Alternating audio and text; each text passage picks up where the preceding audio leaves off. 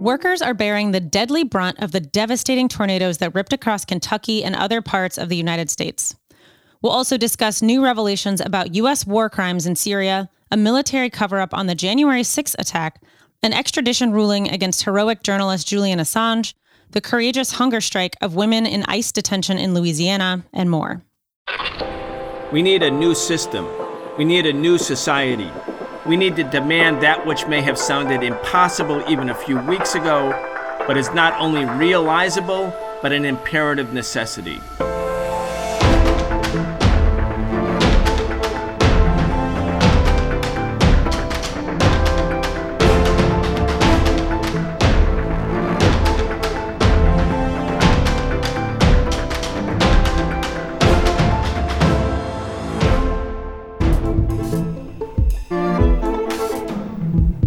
Welcome to today's episode of In the News, our Tuesday show on the Socialist Program with Brian Becker.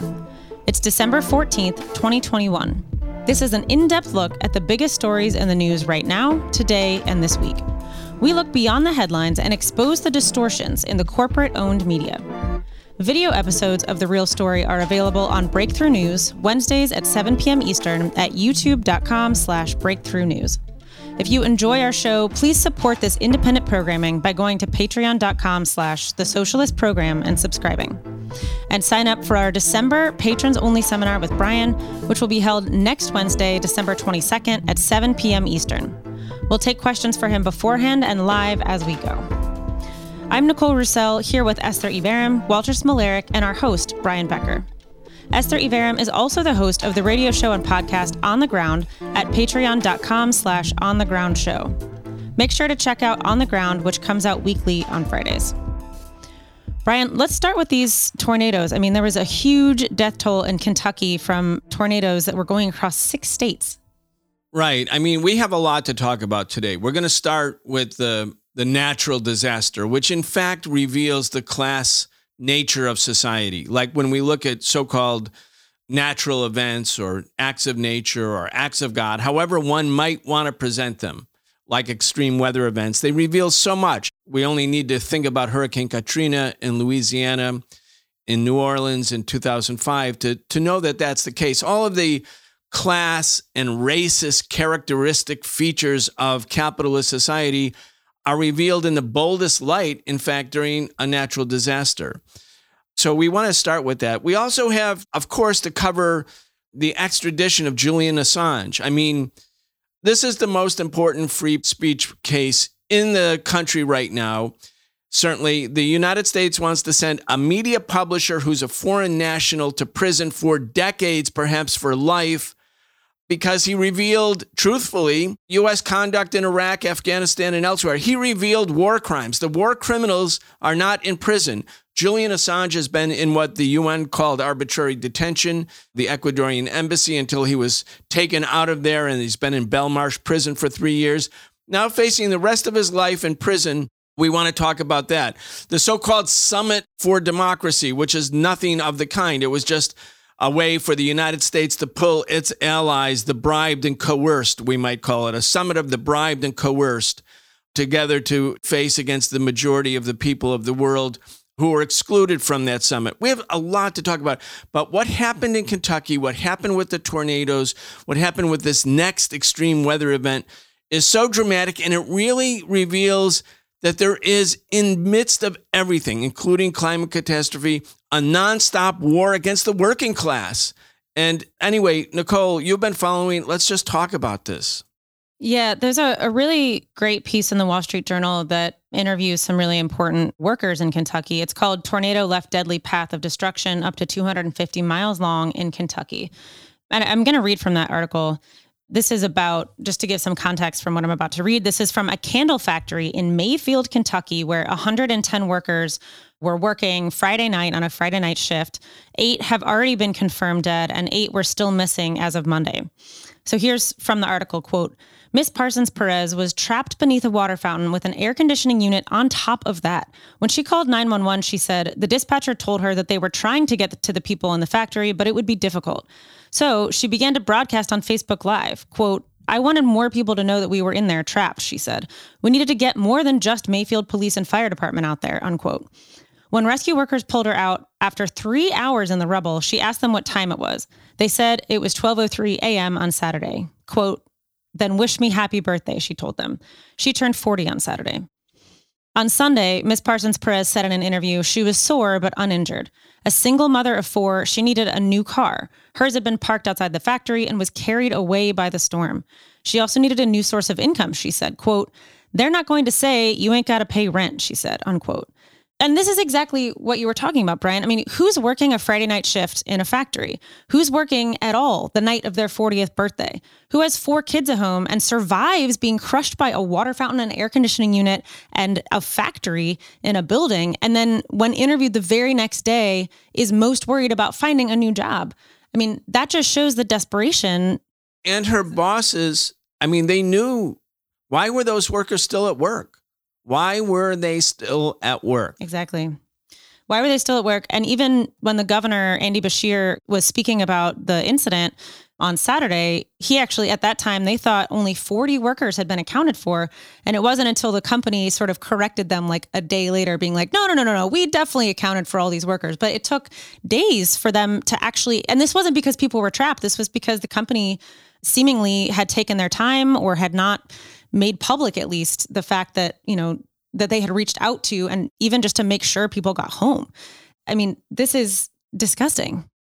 Right. And then the inability for the police or whoever was in charge there to marshal the forces necessary to really see about the people. She's like broadcasting on Facebook Live to try to get help. So, I mean, this is the same thing we talked about in terms of Wuhan at the beginnings of the, the pandemic and how China was able to, because it's centrally planned, there are centrally managed resources that they can pull people and like get people to come to an area where there's an emergency.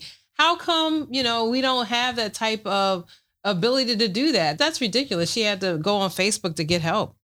I know. I was thinking the same thing, and you know, it reminded me of of so many people who, when they're pulled over, especially young Black people, when they're pulled over by police, who might go on Facebook Live or who might start recording, you know, because the state isn't there or it's out to get them, right? One or the other. But either way, you know, this woman is is faced with being crushed by, you know, these incredibly heavy pieces of equipment, and her you know, she calls what you're the 911. That's what you're supposed to do. And they're like, well, it's going to be tough.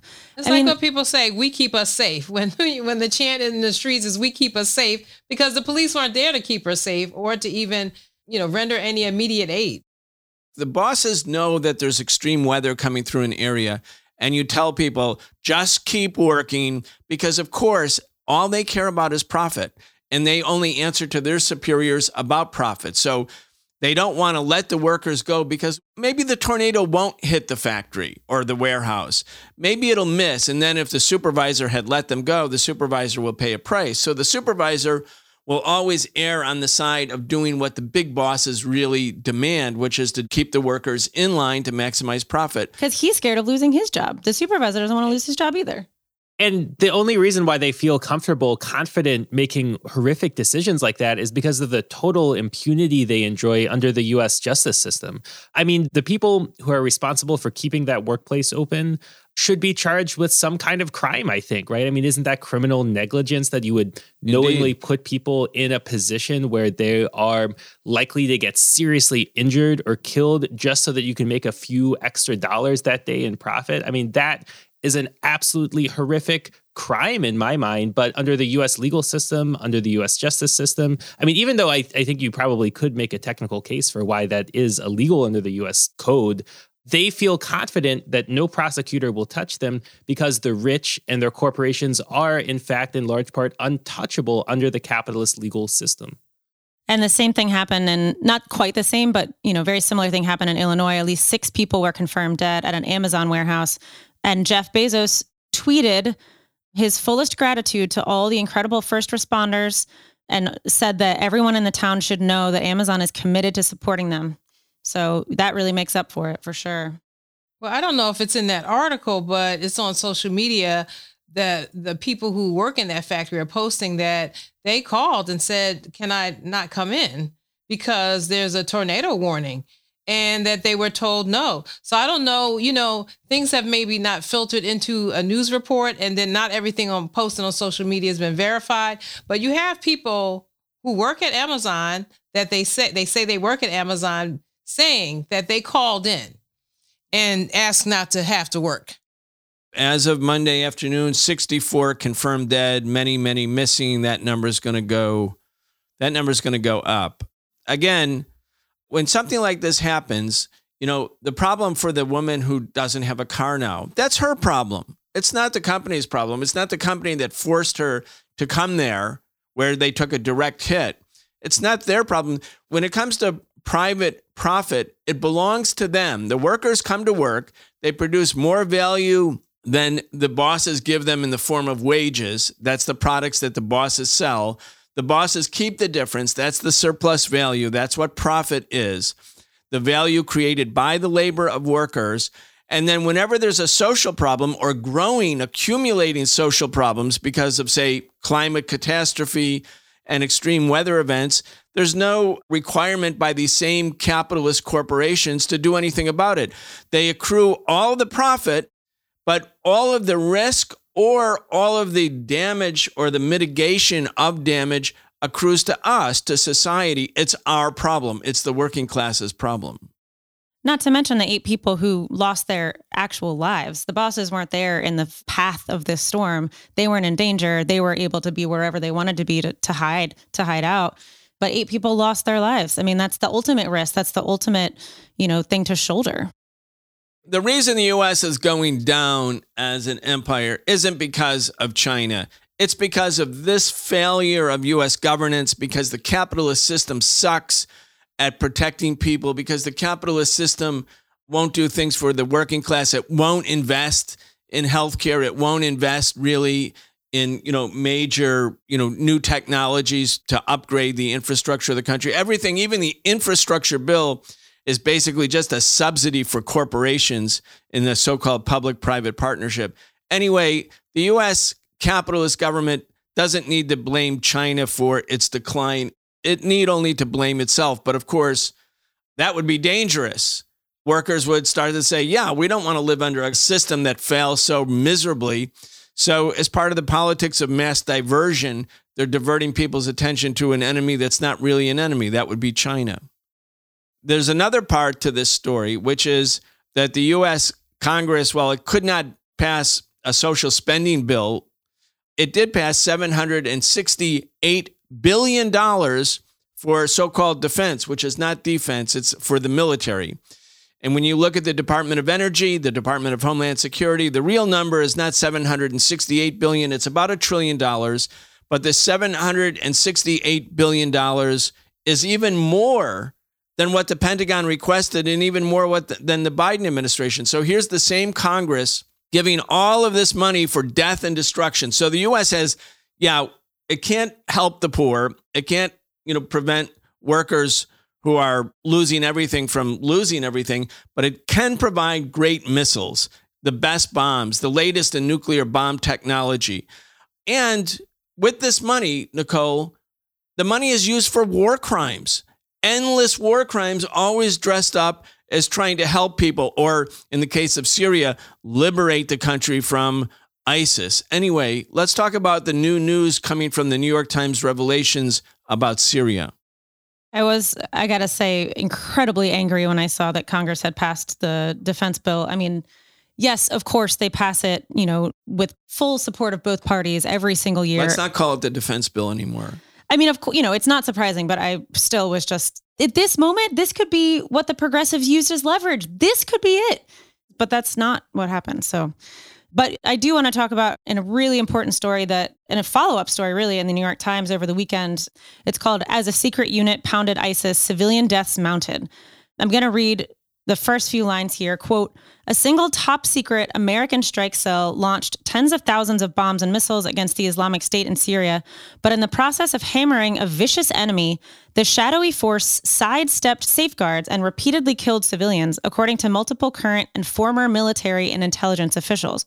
The unit was called talon anvil and it worked in three shifts around the clock between 2014 and 2019 pinpointing targets for the United States' formidable air power to hit convoys, car bombs, command centers, and squads of enemy fighters. I mean, this article really goes on to detail the depravity of this unit. And, you know, it's not just this one unit. Obviously, if there's this top secret strike cell that's, you know, operating this way, just killing civilians, you know, willy nilly, this can't just be like there's got to be accountability there's got to be review and there is. And the article goes on to to make that clear. I'm going to read from it again about really how far up that this went. Quote as bad strikes mounted the four military officials said talon anvil's partners sounded the alarm. Pilots over syria at times refused to drop bombs because talon anvil this secret strike cell wanted to hit questionable targets in densely populated areas Senior CIA officials complained to special operations leaders about the disturbing pattern of strikes. Air Force teams doing intelligence work argued with Talon Anvil over a secure phone known as a red line. And even within Talon Anvil, which later in the article you find out is only about 20 people, some members at times refused to participate in strikes targeting people who did not seem to be in the fight. The four officials and these are the four officials who spoke to the New York Times and talked about what happened. The four officials worked in different parts of the war effort, but all interacted directly with Talon Anvil on hundreds of strikes and soon grew concerned with its way of operating. They reported what they were seeing to immediate supervisors and the command overseeing the air war, but say they were ignored, unquote. So again, I mean, this is completely unconscionable. This is essentially the military going rogue, being able to just do whatever it is that they please and shoot at whoever they decide to shoot at and kill civilians all over Syria. According to Larry Lewis, a former Pentagon and State Department advisor who was one of the authors of a 2018 Defense Department report on civilian harm, he said, quote, every year that the strike cell operated, the civilian casualty rate in Syria increased significantly. And he said the rate was 10 times that of similar operations that he tracked in Afghanistan. Afghanistan, where we know there were 240,000 people killed. I mean, you know, so we know, even though we don't have counts necessarily right now, you know, the civilian casualty rates are so much higher because of what's going on here that we're talking about and went unacknowledged. General Stephen Townsend, who commanded the offensive against the Islamic State in 2016 and 2017, and now heads the military's Africa Command, so clearly the military was fine with how he performed, you know, really denied that they hadn't taken civilian casualties seriously, saying, quote, there's nothing further from the truth. And, you know, he essentially said, well, I ordered these monthly civilian casualty reports to be made public for both Iraq and Syria. And so, you know, any civilian casualties are from quote the misfortunes of war unquote. But when we talk about these civilian casualty reports they don't include you know the report we talked about oh, a month ago looking at you know this huge civilian casualty operation none of those numbers were included in the civilian casualty reports. So the only civilian casualties they're including publicly are you know these small numbers that they've decided are okay to publicize and to clear but there's all of these really shadowy secret operations that are going on behind the scenes where again you know things like this strike cell talon anvil are operating pretty much on their own and are you know shooting at people where they don't have much if any evidence of whether they're involved whether they're fighters who they are whether they're civilians or not and are just shooting without any accountability and killing people. And just just what if the new york times had not done this story? Or what what would have happened if the family that got wiped out by the drone attack in Kabul, what if that hadn't happened just days after US Marines had been blown up at the airport in Kabul by a suicide bomber and at the moment the US was leaving Afghanistan? We just wouldn't know anything about this. We would know nothing we would this. know nothing about this. The 240,000 people who died in Afghanistan were overwhelmingly civilians, but we didn't know about it. We didn't have to think about it. You know, as George W. Bush told the American people after September 11th, just keep shopping. You know, leave it to us. We'll take care of this. You know, don't get too involved in politics because they wanted a they wanted a carte blanche. They wanted a free hand to do these kind of massacres. And so, you know, the US arrogates to itself the right to kill whoever it decides to kill around the world. That's what the drone attack kill list is. And it's not just Republicans. Obama went over, uh, you know, Tuesday meetings for the, the kill list meeting to decide who would live and who would die. You know, the drones can't tell the difference between a family coming out to greet their dad who's coming home from grocery shopping in Kabul and armed terrorists. They don't know. So a drone operator somewhere else watching a blurry video decides, yeah, we're going to kill these people. And the American people are told, just keep shopping. Don't think about it. And again, we would know nothing about it. But this is the reality in Yemen, in Somalia. This is the re- even in Ethiopia now. I was going to say we don't want to give the New York Times too much credit because at the same time they're not letting people know that we are supporting terrorists in Ethiopia that are rampaging through the country, murdering, raping, dispossessing people. And, you know, this story comes out like after we've like totally ruined Syria. But in the meantime, like in the current, in the moment, we're not hearing anything about like what we're doing in Ethiopia, where we've pivoted to since yeah, Afghanistan. Yeah, that's and yeah, and to build too on, on what y'all are saying, the blurry drone videos that there are, you know, quote unquote analysts back in DC or in some office analyzing in the United States, that's best case scenario. This strike cell that this article is talking about, and I really do recommend people read this article. You know, they're not even they're intentionally turning the cameras away from the target, so you, there's no proof later on that they were civilians. I mean that. So it's best case scenario, you know, for the U.S. military when they're you know, using these drones and we can't really tell and we don't really know what's happening. Maybe it's a farmer with a rake or maybe it's a, you know, a fighter with a rifle. It's pretty hard to tell on these things.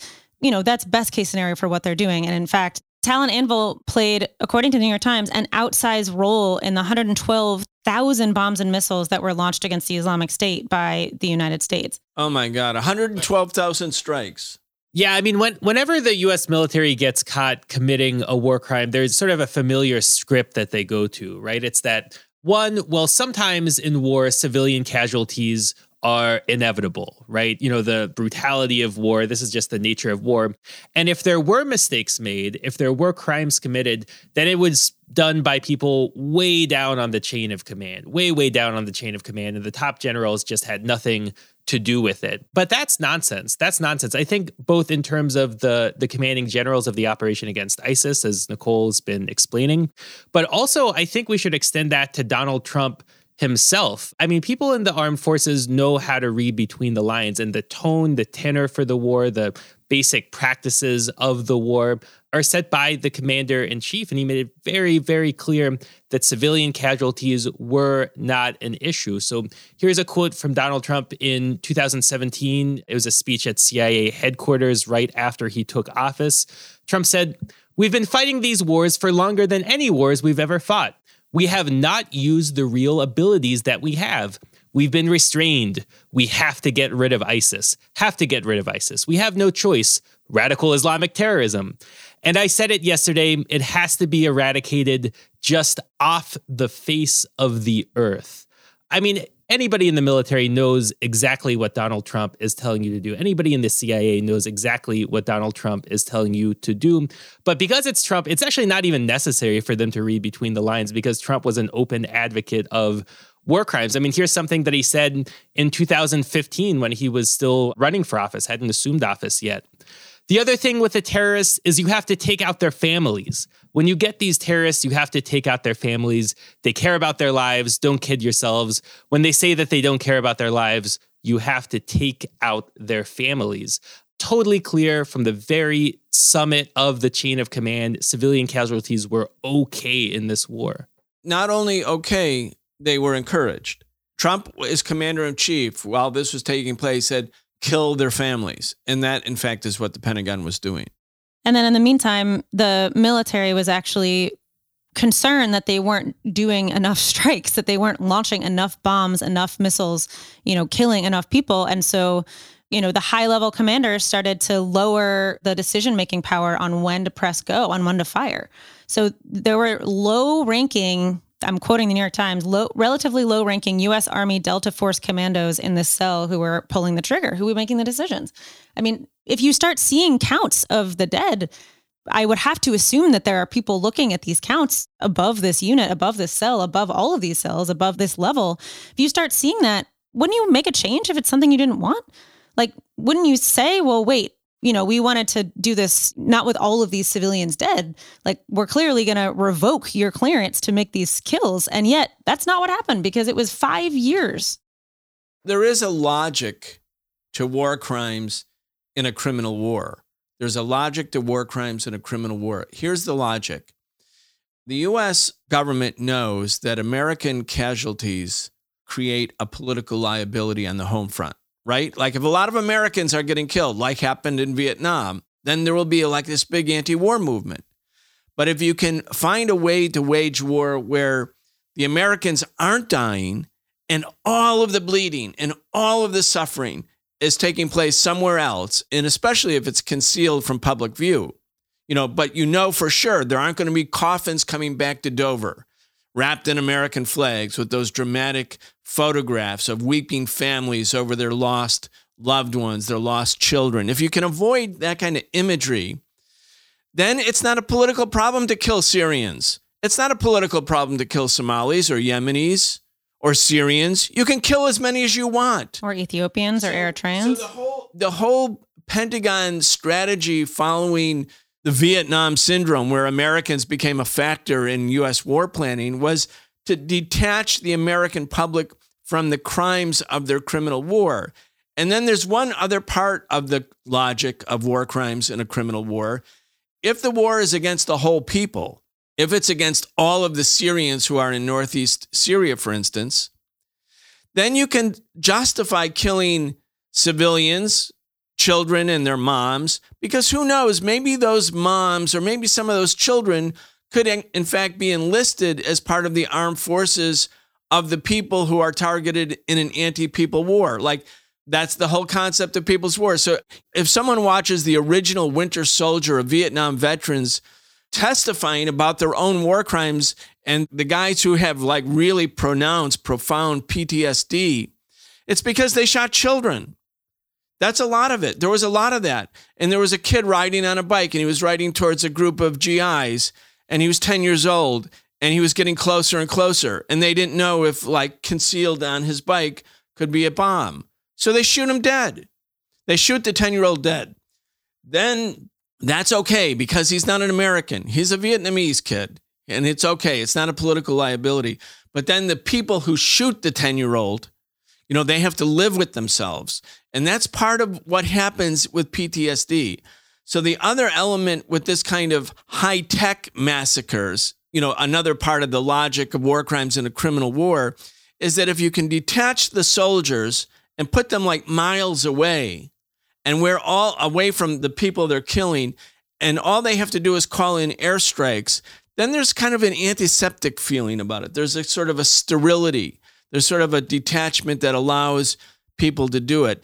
And I think the Pentagon has thought this through to the letter because they realize that when GIs or the civilian American population becomes anti war, it becomes a major political liability and a major political factor. So there is a logic to what they're doing. It's kind of comprehensive, but I think it's important for us to understand these are not just collateral deaths. These are not the, you know, what happens in war. This is the nature of the US war.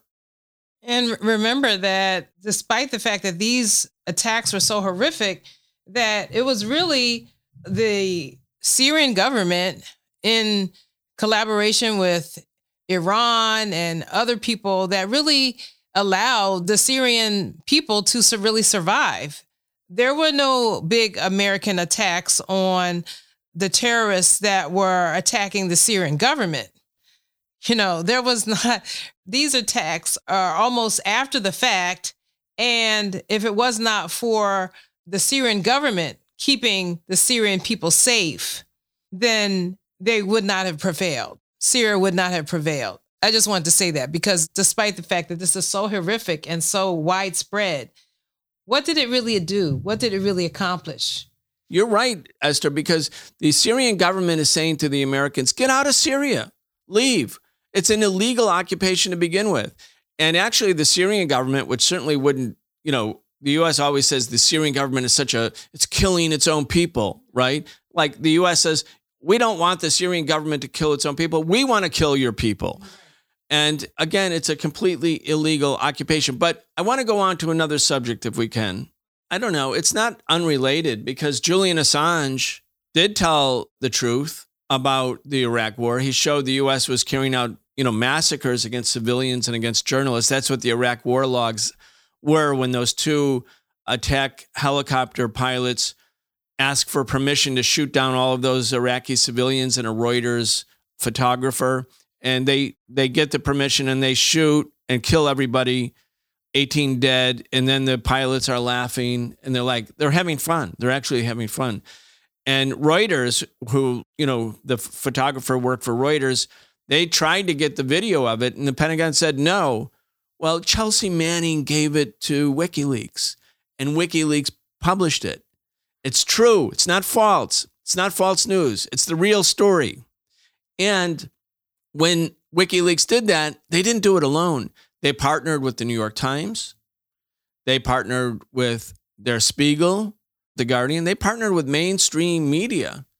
And now, after you know, seven years or eight years incarcerated in the Ecuadorian embassy, after three years in Belmarsh, the flunky stooge British ruling class using the high courts uh, has said yes to the U.S. government appeal to be able to bring him to the United States and to put him in prison for the rest of his life because he published documents that the other mainstream press also published. Now, nothing WikiLeaks has done, nothing that they've published has been untrue. Nobody's saying it's untrue. So, what the government is basically saying to investigative journalists is if you publish documents that we want to conceal, but are in fact true documents, they're truthful, and you do that and you defy us, we're going to put you in prison for the rest of your life. Now, does that have a chilling impact for investigative journalists? Well, let's think about it like this. If the New York Times, a New York Times investigative journalist, and there are, it happens over and over, wants to get documents from a source, government documents from a whistleblower, say, like Chelsea Manning. The US government's not going to do to them what they did to Julian Assange, right? But the editor of the New York Times will say to that reporter, hey, remember what happened to Julian Assange. So, this will be the chilling impact of the Assange prosecution against all people who pretend to be or are investigative journalists. And that's so important for a country that prides itself on the First Amendment.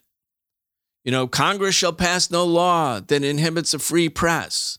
You know, and as Biden was at his democracy summit, pledging all these funds for, you know, independent journalism around the world. Very ironic. The New York Times, you know, the Nobel Peace Prize was given to two journalists who were defying authoritarian governments and producing news. One was Russian and one was Filipino. So here's the the New York Times from December 11th, top of the page. Accepting Nobel Prize, two journalists warn of perils to democracy. And then there's a picture of the two journalists, a Filipino woman and a Russian. And right below it on the New York Times, it says another headline UK court rules Assange WikiLeaks founder can be extradited. Like, where's the irony? Like, who laid this page out? Walter, I mean, it's the same damn page of the New York Times exalting press freedom on the top, and on the second half, yeah, and WikiLeaks that produced and published truthful documents in accordance with or in partnership with mainstream capitalist media is now to be extradited, as if we don't understand the irony, the extreme irony of this. It's unbelievable. It's unbelievable. I mean, it shows that WikiLeaks and the New York Times are actually not in the same business because WikiLeaks is actually a journalistic organization. I mean, the New York Times exists to essentially repackage the talking points from the Pentagon, from the CIA, from the State Department, and regurgitate it to the people of the United States in a format that's supposed to be considered unbiased, neutral, fact based, evidence based. But none of that is true. If that were true, then the invasion of Iraq, for instance. I mean, the New York Times wouldn't have fully participated in propagating the lie that Iraq has weapons of mass destruction and therefore should be invaded, a crime which resulted in the deaths of over a million people. I mean, that was the New York Times. They were totally part of that operation. But WikiLeaks stands on the complete opposite side of that because, unlike the New York Times, they're not just a propaganda outlet, they're not just a mouthpiece for the US government. I mean, every once in a while, the New York Times does release real investigations, right? Nicole, this is like your story about war crimes in Syria. The New York Times broke that story. It was their investigation. So you would think, hey, the New York Times is, you know, sort of not just on the government payroll. They do do some revealing news, which in a way makes them a more dangerous enemy because while they tell some stories about some crimes, about some bad conduct by US imperialism, when push comes to shove, they're always on the same team, but they're in that way they have more credibility. If it was a state-owned media, people would say, "Oh, well, that's a state-owned media." But it's this kind of what Chomsky called the manufacturing of consent, which is more easily done when the press has at least the appearance of the free press. Well, it gets back to what Esther was saying. It's a lot safer. And I'm not saying that this wasn't an important story. The, the story we talked about about Syria is incredibly important.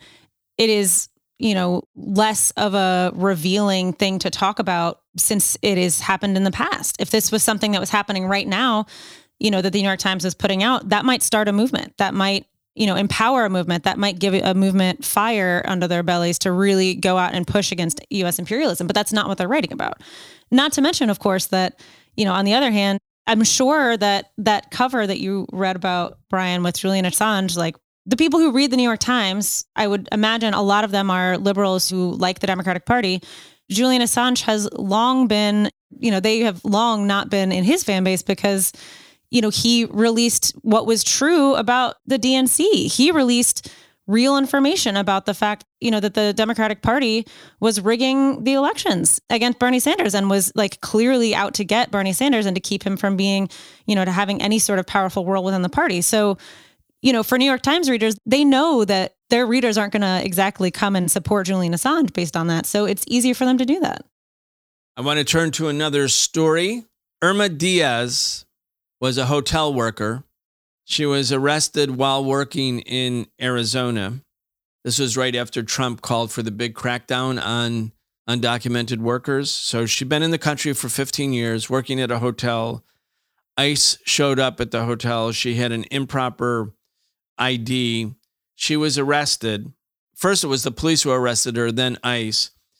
She was, I think, deported and tried to re enter the country. She has three children. She's lived here for 15 years. She tried to re enter the country. She was arrested. She was sent, Esther, to one of these private prisons in Louisiana, far away from home, far away from where her kids are. And she and a bunch of other women have been so terribly treated, so brutalized in so many ways that they tried to do something to call attention. They're in remote northern parts of Louisiana. And they went on a hunger strike, a bunch of them did. And the government wants them to say yes, that they're agreeing to being deported, even though most of them are asylum seekers. Or in Irma's case, she was an undocumented worker who tried to re enter the country. But they're making life such hell that they're hoping that Irma Diaz and the others will sign deportation papers. Now, she has extreme diabetes and they're not giving her insulin. She's been in the jail for three months. And now under pressure, under this pressure, under torture. Torture is defined as the powerful imposing unnecessary pain on the powerless. And this is torture. You're torturing these Spanish speaking women. And Gloria La Riva and another group of folks from the Party for Socialism and Liberation and perhaps some other organizations went to Louisiana to try to get press coverage for them, to draw attention to their hunger strike, you know, we found out about this from an independent journalist, but Gloria, being the activist she is, she immediately started working. Anyway, Esther, you had a chance to talk to her. Yeah, I spoke to Gloria, and this is my interview with her. And, and I'll say that in addition to the just horrific conditions and things that you're mentioning, that we should also remember that when Biden was first elected, he signed a a flurry of executive orders, and one of them was that the federal government would sign no new contracts for private prisons. And even at the time, people were saying, well, you know, this may just be symbolic because, first of all, there are existing contracts with private prisons. But in addition, the states have a lot to do with who they sign contracts with. So, this is my interview with Gloria. And I'll say that the idea of someone in Arizona being sent to Louisiana is something that people here in DC can relate to because when we have people who are federal prisoners here, they're sent far away from DC. People and, who are local prisoners here are sent far right, away. Yeah. Yeah, far away. And this prevents them from having any kind of contact with their family and gets them caught up in this whole situation where they have to pay so much money to visit or to have a telephone contact, even. And so this is what Gloria is talking about in terms of the case there. On Monday, rallies and press conferences were held outside two privately run prisons in Louisiana to sound the alarm about the abuse of asylum seekers and migrants housed in these facilities and to highlight the cases of hunger strikers who are protesting prison conditions, as well as the failure of the United States and Louisiana in particular to process and fairly consider asylum claims. To discuss this breaking news, we're joined by veteran human rights activist and former presidential candidate for the Party for Socialism and Liberation, Gloria La Riva, who was among the organizers of the press conference. Welcome back to the show, Gloria. Thank you so much, Esther. Well, first, give us the big picture. Women have been on a hunger strike, and there are a lot of d- issues around food and proper care at the Richwood Correction Center run by GEO near Monroe, Louisiana. And there's another facility under scrutiny, the LaSalle Detention Facility in Jena, Louisiana. So tell us about what those who are housed at the prisons are saying about what is happening to them. Yes. With the record deportation orders, arrests of people who are immigrant without papers in the US, as well as those who have sought asylum, many tens of thousands at the border, they are apprehended. We know of the children who've been placed in these horrible jails for a number of years. But now, in Louisiana in particular, it is the state with the second largest number of refugees seeking asylum and of migrants, undocumented workers who've lived in the U.S. for a time and who've been arrested and facing deportation. The reason it is such a large number of people in Louisiana is that starting in 2012, Governor Edwards had ordered a reform of the prison system to reduce the number of people in prison. So from 2012 until almost 2020, the numbers went down from 40,000 state prisoners to 27,000. And to fill that gap were two vulture corporations, GEO, the largest corporate prison corporation in the world, and LaSalle Detention, which is based in Louisiana. Both of them have signed you know, very profitable contracts with ICE, with the U.S. immigration detention. And that's why upwards of 11 prisons in the state, which used to be state, are now ICE jails. And we received notice a few days ago of women who went on hunger strike on December 2nd because of just horrifying conditions. The problem with knowing what's going on inside exactly is that the women and the men, of whom there are thousands in the state, are not allowed to receive visits according to ICE because of COVID. I think it's an excuse and a pretext because other prisons are allowing visits. But therefore, we haven't been able to reach them until Sunday night. And Sunday night received the call from a father, Colombian father, whose daughter has been in there for three months inside the jail. And he's really terrified for his daughter because she's developed these terrible sores on her body from being there. They're not being given medical attention. She's 20 years old and has been waiting for months to actually be deported to Colombia. And even though she's desperate and is can't take it anymore and wants to be now, she was seeking asylum, but now she said, I might as well go home because it's so horrifying here they're holding on to people. And it sounds like what the prisons are doing is holding on to people longer than they should be, no resolution, so that they can make more money from ICE. Right. Because ICE pays more than the state prison. The other woman I spoke to on Sunday night is in her 40s. She's Mexican and she's lived in the US for 15 years. So she's an undocumented woman who, with a life, she has a 26 year old, 20 year old, 17 year old children who are DACA. They're DACA recipients. And yet she was caught up in jail. Immigration activists from Arizona had been in contact with her until I spoke with her. And they were urging her, don't sign the sheet that says you want to be deported. Because what the ICE officials are telling them is if you sign and go home, you can apply for asylum or for a visa from Mexico. But that's not true. What happens is you never get to come back in, but they're enticing them. And yet this woman, her name is Irma. She's, you know, allowed people to quote her. She has diabetes type 1. She's not getting insulin. She's not eating because she's the one who led the hunger strike because they're not given fruits or vegetables. And the diet is pure carbs. She can't have that having diabetes.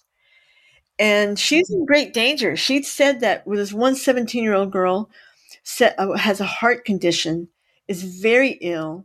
She's been there seven months. She's from Honduras and has been awaiting deportation, but again, stuck for seven months because she so, lost her case.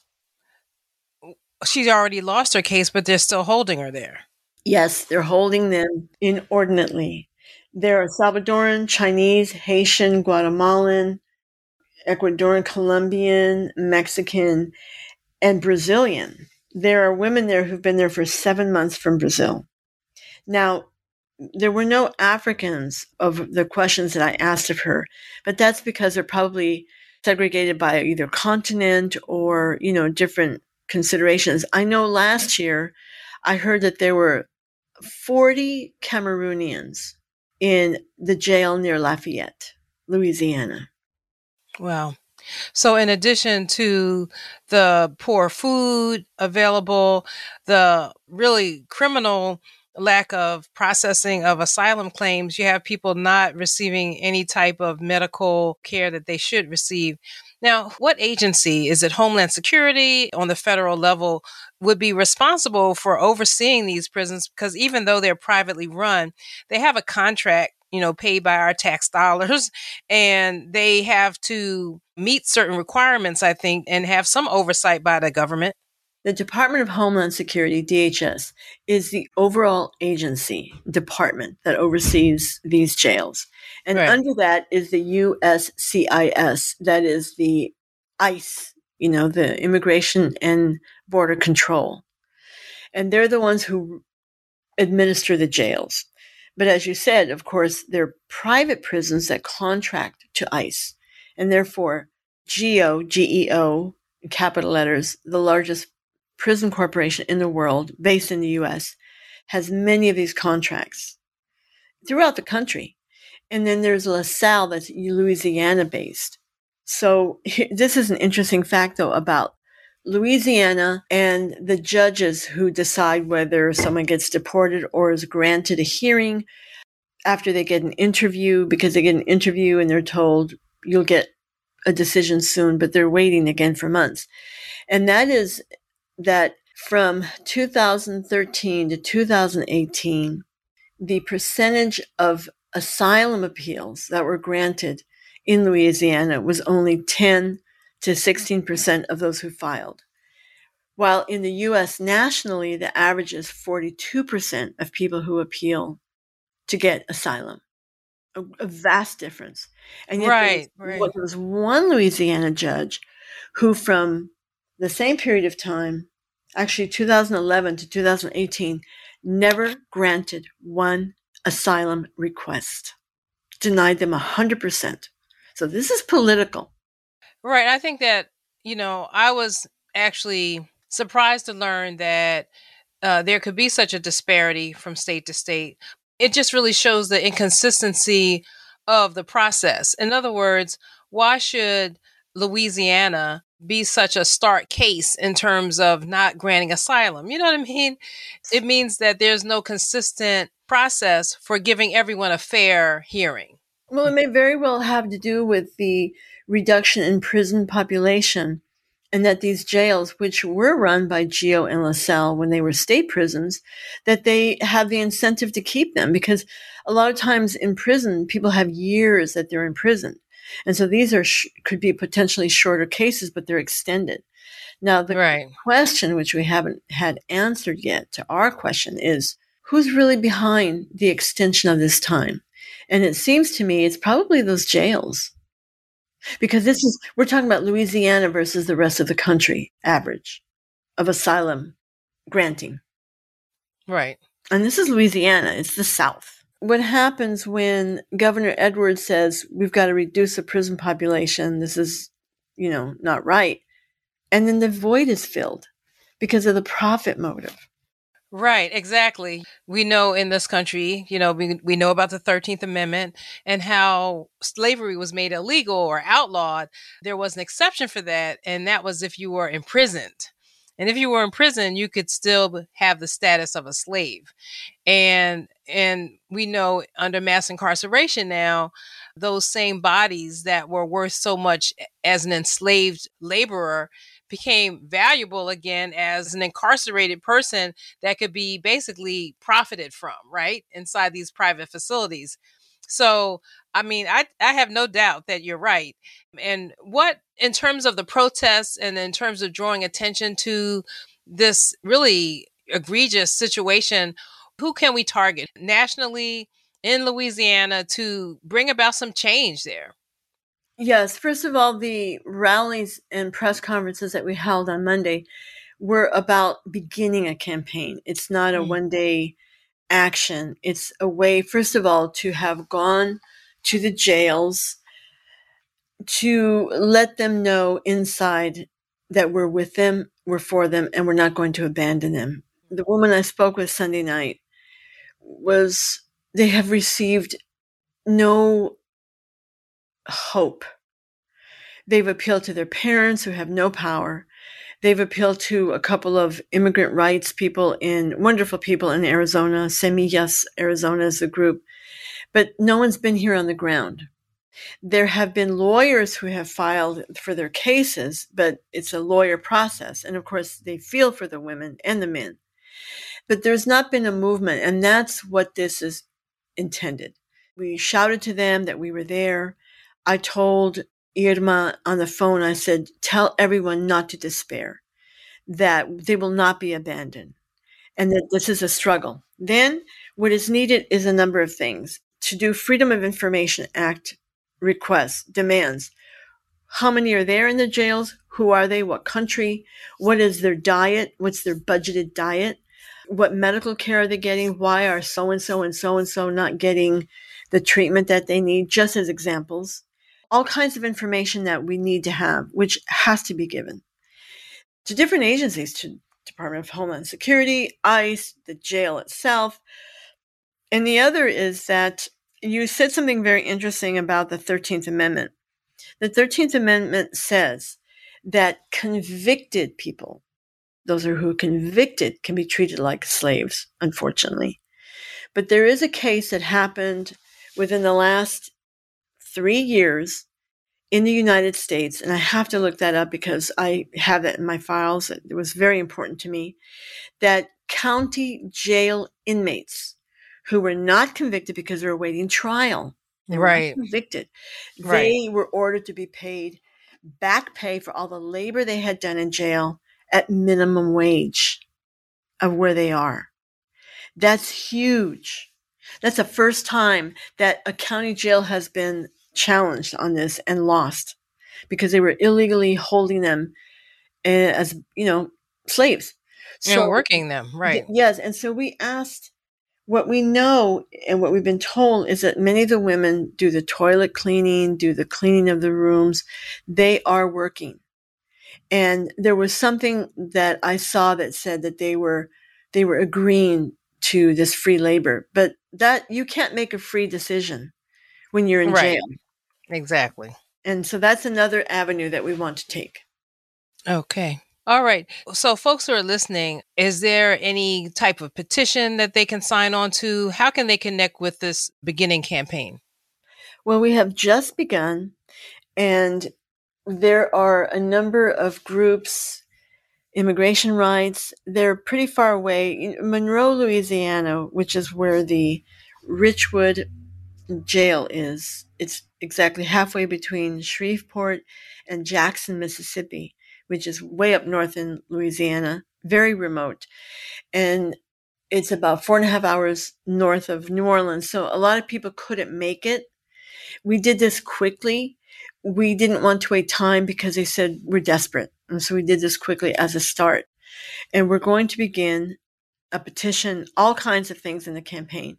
So people can contact the Answer Coalition, answercoalition.org, or they can contact pslweb.org. The contact is there for people to let us know. We will be issuing a petition very soon and other help that people can do. Okay. Okay, well, I've been speaking to Gloria La Riva, a veteran human rights activist and former presidential candidate for the Party for Socialism and Liberation. Thank you for joining me today, Gloria. Thank you, Esther. Thank you for the invitation and for letting people know about this case. So, we're going to keep following that story. Gloria and the other folks from the PSL, and again, there may have been other organizations too, were staging protests at different places in Louisiana yesterday. But this is the story of so many workers who are in jail because they're workers. They're in jail because the bosses are glad to have them to exploit them. They pay them low wages, but they have no rights. You know, the old labor slogan, an injury to one is an injury to all. Well, I want to couple that with another old labor slogan, which is the worker struggle has no borders. And for all these folks who are being deported because they came from Mexico or northern Mexico, they can easily make the argument that they didn't cross the border, that the border crossed them. Because, you know, the United States took half of Mexico in a war of aggression so that the US slave states could expand into what then became Texas. Anyway, we have to stand with the undocumented. And before we move from the story to another really important element, at least in my mind, is that there's local reporting in Louisiana really showing that the fairly sizable prison reform efforts that the state went through which were mostly guised under we need to save money. We can't be housing you know 40,000 people in this small state. We don't have enough money to do that. The state was able to reduce their prison population down to 27,000 which was great which was huge which wasn't enough but was huge.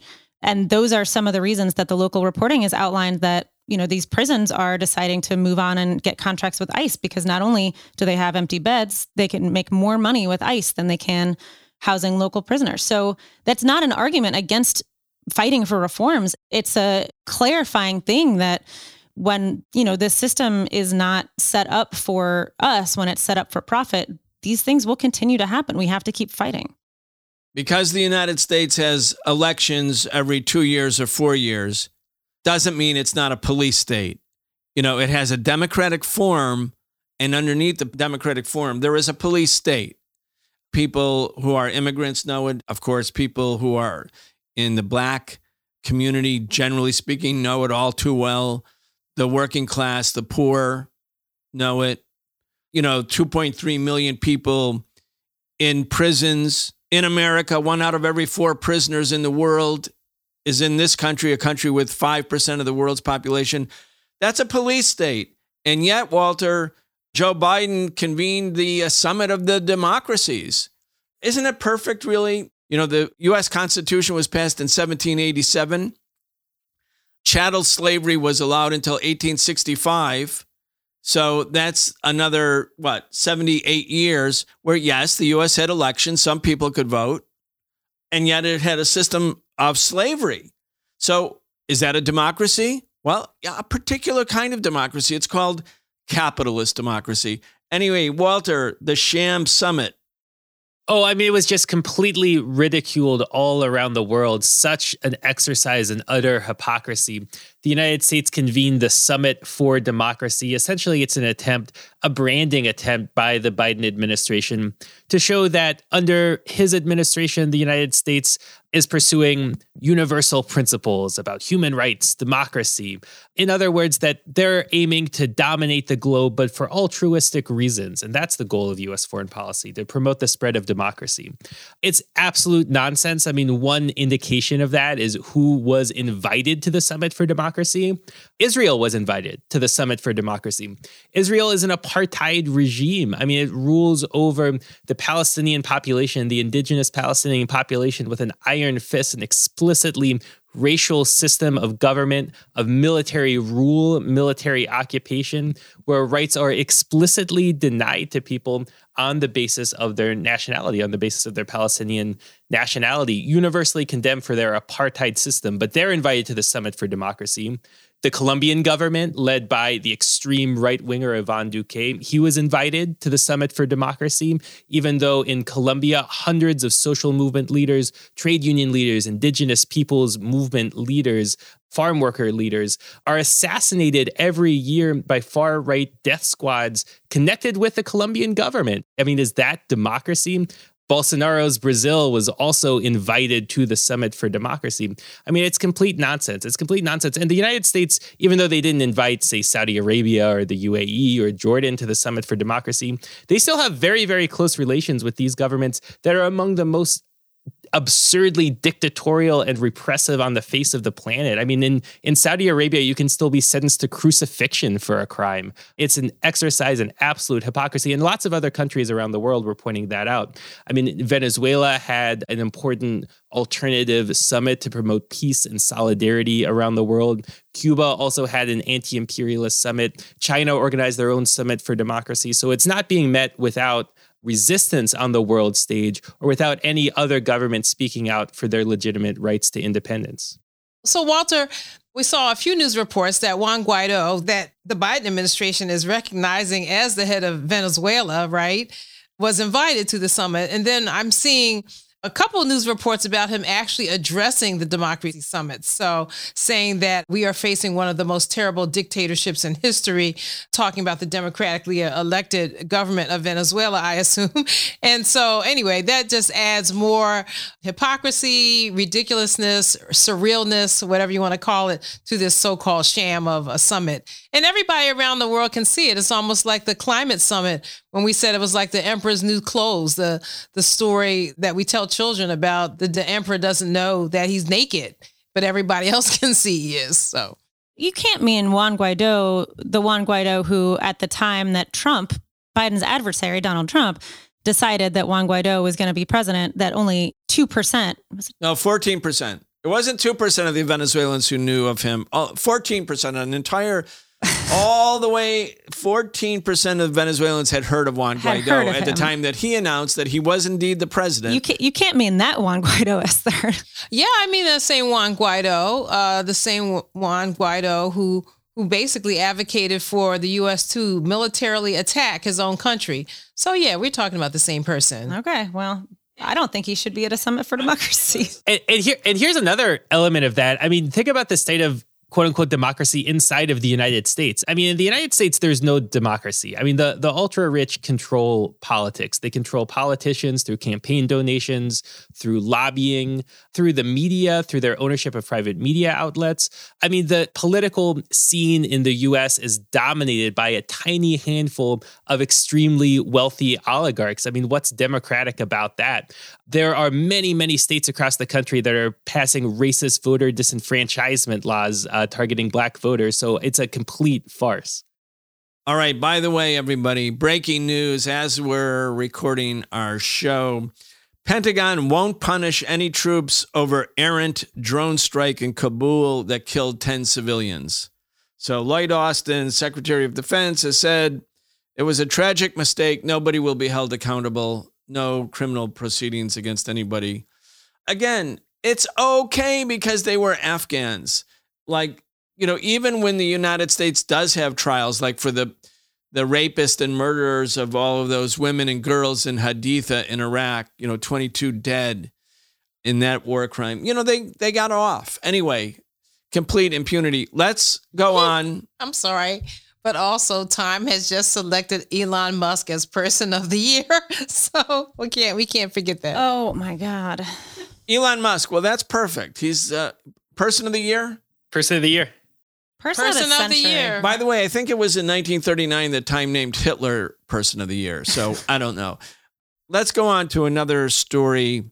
Walter, a January 6th story, something pretty important actually. Yeah, so I think this is a really important break in the case. So Politico reported that Colonel Earl Matthews, who was essentially the top lawyer, the top legal official for the DC National Guard, has written a memo, a 36 page memo, where he details a cover up.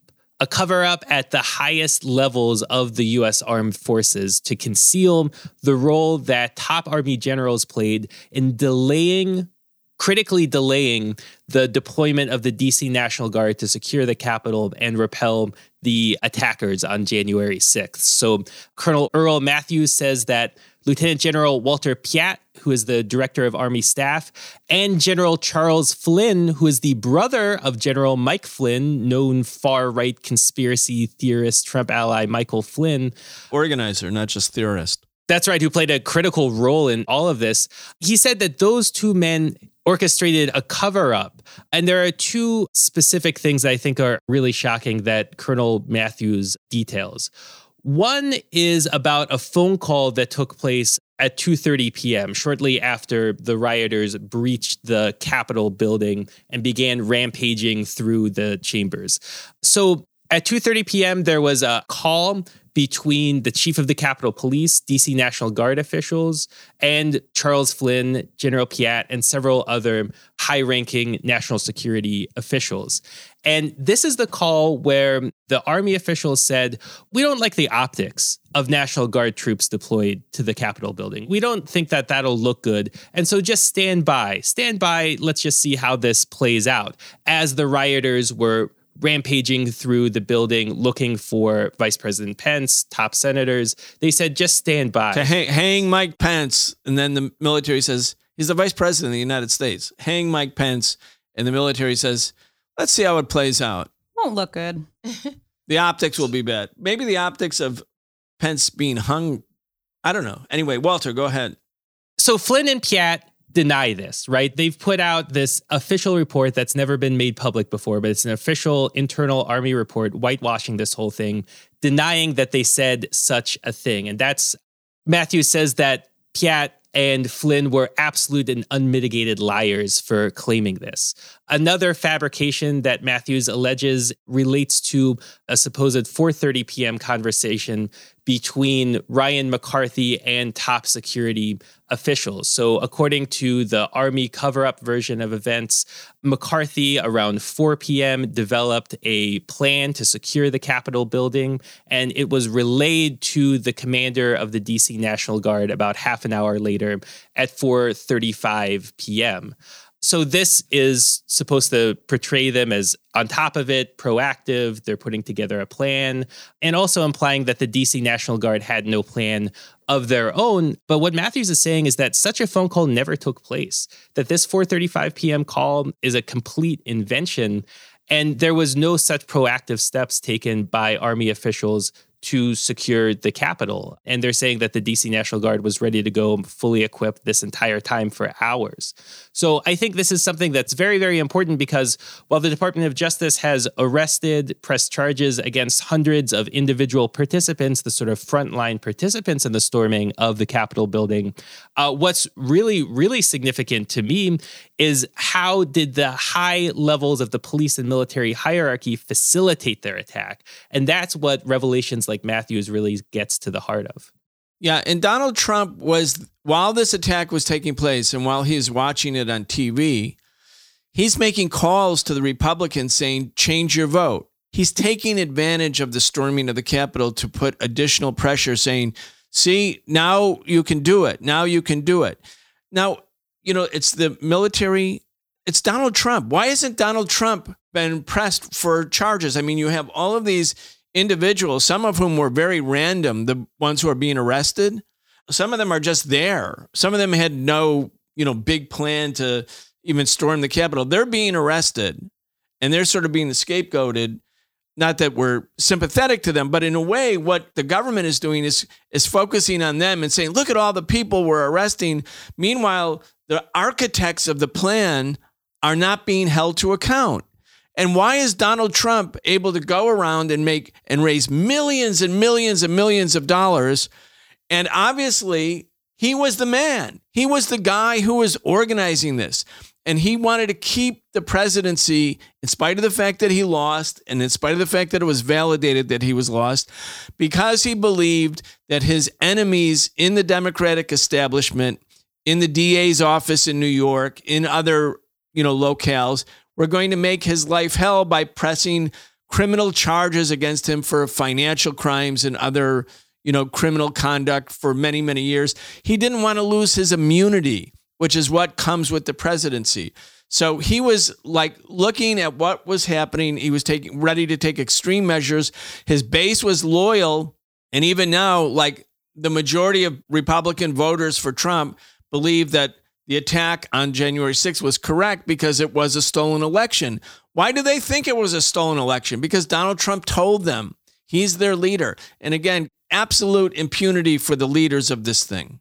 We're going to, of course, look for more information. We know that the House of Representatives Investigating Committee has subpoenaed Trump's diaries from January 6th.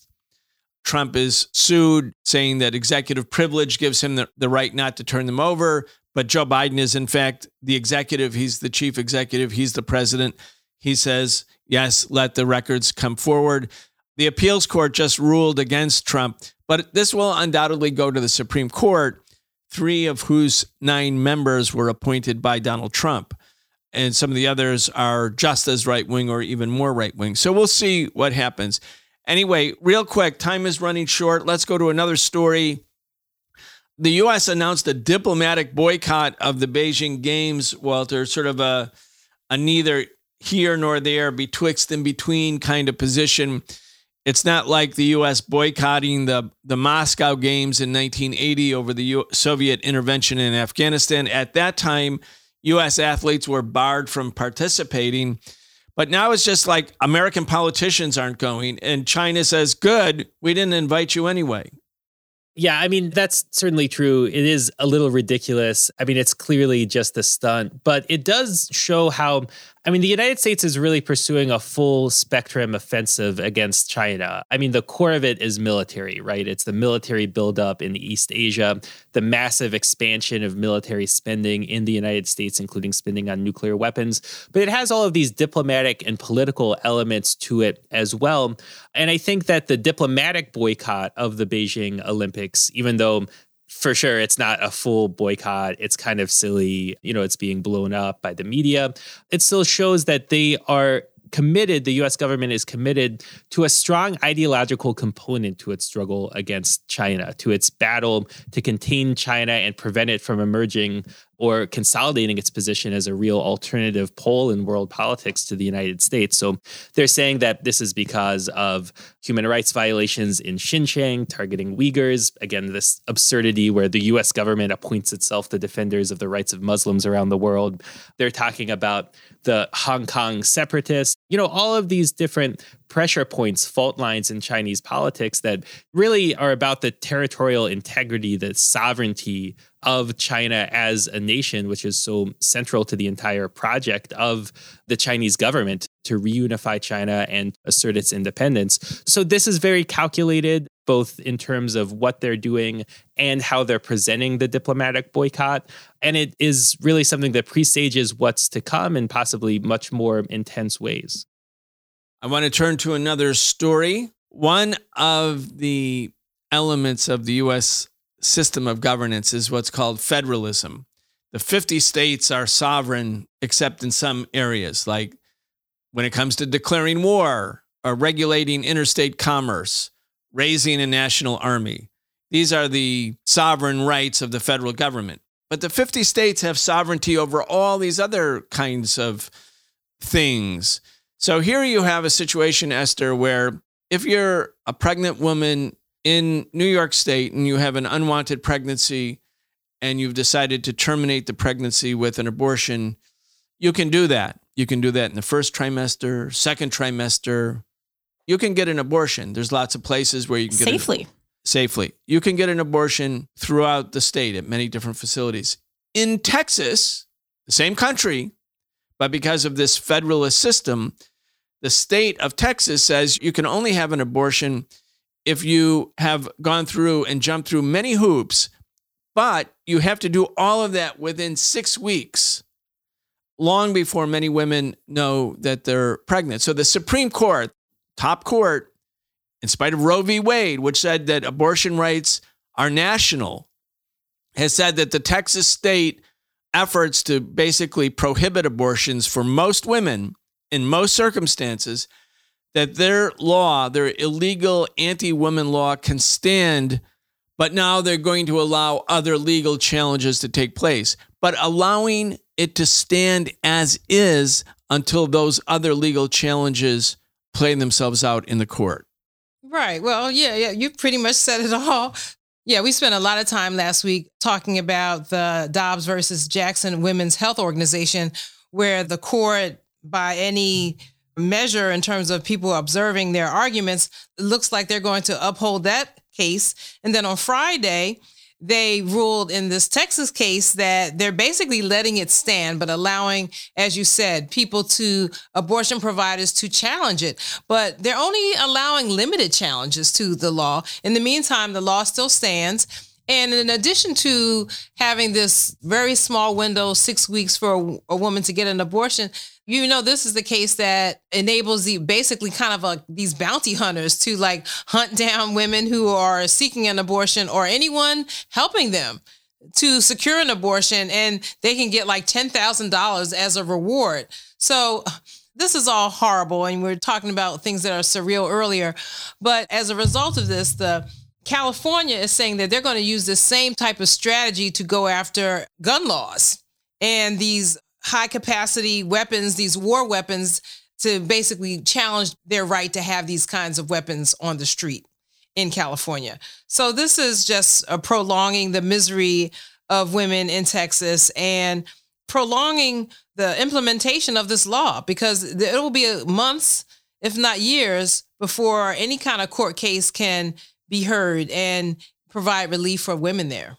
And in the meantime, I just want to point out the incredible classist and racist nature of this law because in this tiny, tiny window, this six week window where, again, most women don't know they've become pregnant. You have to be able to go through all those hoops, like Brian said, which means missing work, which means raising all the money that it would take to actually get this care. So and not to mention that if you're somebody who doesn't always have access to sufficient nutrition or who's stressed out physically a lot, you might have spotty periods all the time. You might miss your periods constantly. They might not be regular. So right. this is so clearly, you know, targeted really specifically toward the people who can't fly out of state, toward the women who are going to the limited number of clinics in Texas and having to deal with all that. And remember, just like in Mississippi, this Texas law has no exception for rape or incest. This is a war against women it's a full scale war. And of course, as we've been saying, it would be foolhardy to rely on any court to defend the rights of women. The majority of people, and certainly the majority of women, absolutely support the right of abortion, the right of women to control their own bodies. And we must find a way to have a massive mobilization. The Democrats, as we said last time, the Democratic Party controlling the House and the Senate and the White House could pass a law right now that legalizes abortion from the point of view not of privacy as the tenet of the case in Roe v. Wade, but on the basis that women have the right to control their own bodies. That would end the case. But again, the Democratic Party, which says that it supports women's rights, supports women's right to choose, isn't doing the thing it could do. So we have to build a mass movement in the streets. Time is really running short. So I want to go to our last two stories. I want to mention that today is December 14th, 2021. On December 14th, 1974, there was a massive anti fascist, anti racist march under the banner Say No to Racism, not in Mississippi, not in Georgia, not in Alabama, but in Boston, Massachusetts. And that's because during the months before December 14th, and after a court, a federal court ordered that the segregated schools in Boston be desegregated through a busing program, there were racist, fascist, armed mobilizations of racist white people attacking black school kids who were on buses, where the buses would come into the neighborhood and they'd be hit with bricks and rocks, and children were taunted and beaten. And this fascist mobilization, which was rooted mainly in East and South Boston, This took place in a city that has a, a very liberal reputation. I mean, the Kennedys are from Boston. Boston has 102 universities and colleges. In the time before the American Civil War, the abolition movement was very strong in Massachusetts. The, the whole issue of the Fugitive Slave Act and the Dred Scott case were, you know, very pertinent to people in Massachusetts because escaped enslaved people were being kidnapped and taken back to slavery. So here it was in liberal Boston that these fascist, racist mobilizations were taking place. And on December 14th, 1974, we, and I was there, I had been there for a time organizing these anti fascist protests. We had 25,000 people march down the middle of the downtown Boston black and white marching together, black, white, Latino, but mainly black and white at that time. This was 1974. And it was a turning point. It was a turning point where the fascist tide, which seemed so overpowering, you know, we broke that momentum and we showed you could fight back. It took a national mobilization because the forces within Boston were too weak because the racist fascist mobilization was so strong. So we had people come from all over the country and march together. And by the way, William Owens, who was Massachusetts' only black state senator at that time, and who was the official leader of the protest, he wanted and we wanted and demanded a permit to march down Boylston Street and the police said no. And he said, We're marching on Boylston Street anyway. This is my district. And when we marched, the police attacked us. If you go back and look at the Boston Globe, it's horses, police horses roaring back with cops with clubs, beating people in the front line. People were beaten, beaten badly, and arrested at the front. So the march really went through enormous police attack. And yet we succeeded. And so I just wanted to mention it because it's like one of those moments in history, not in the South, in the North. Well, you know, Malcolm X always said that the South starts at the US Canadian border. But, you know, like one of those moments where a people's movement turned a tide against fascism and racism. And given the fact that it's back on the agenda big time, we thought it would be important to mention it. It's our victory story for the week. It's our victory story for the week. And of course, it's not a finished fight in Boston, certainly. Walter, Liberation News, you're the editor, Socialist website, one of our favorite websites, perhaps our favorite website. What's on your agenda? Well, speaking of victory stories, I mean, here's an article we ran titled Starbucks Workers Win Historic First Union. If we can do this here, you can do this too.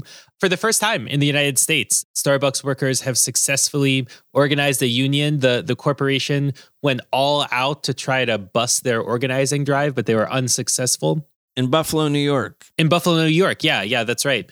So the workers were successful in the face of this disgusting union busting attempt and inspiring many, many other workers in the process. Check out this article. It has really great interviews with some of the key organizers in the struggle. Starbucks workers win historic first union. If we can do this here, you can do this too. Another article that I want to recommend, it's titled MLB Execs Shut Down Baseball Industry, an attempt to divide players union. Here's another story from the labor movement, very different sector of labor, but labor nonetheless. How MLB players are staying up against abuses by the corporate bosses that run the league. And finally, I want to recommend an article titled Notorious Navy Fuel Facility Poisons Honolulu Drinking Water.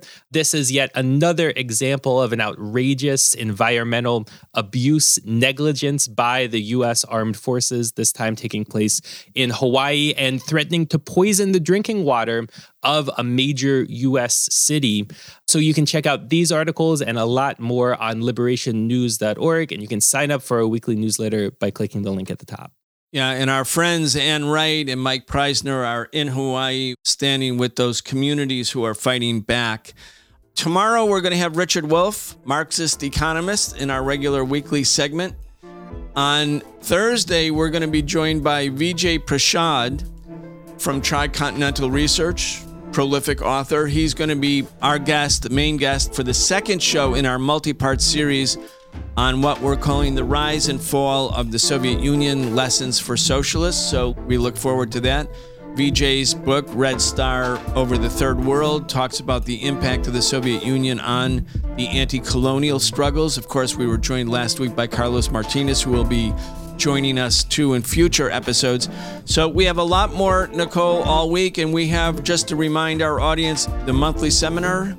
Yes, we have our December patrons only seminar next Wednesday, Wednesday, December 22nd at 7 p.m. Eastern. You can go to our Patreon to register for that. It's patreon.com slash the socialist program. And you can subscribe and then register for the seminar and join us next Wednesday. Yeah, we need the people who like or rely on this show to become subscribers. We really need you. We can't do it without you, but we can do it with you.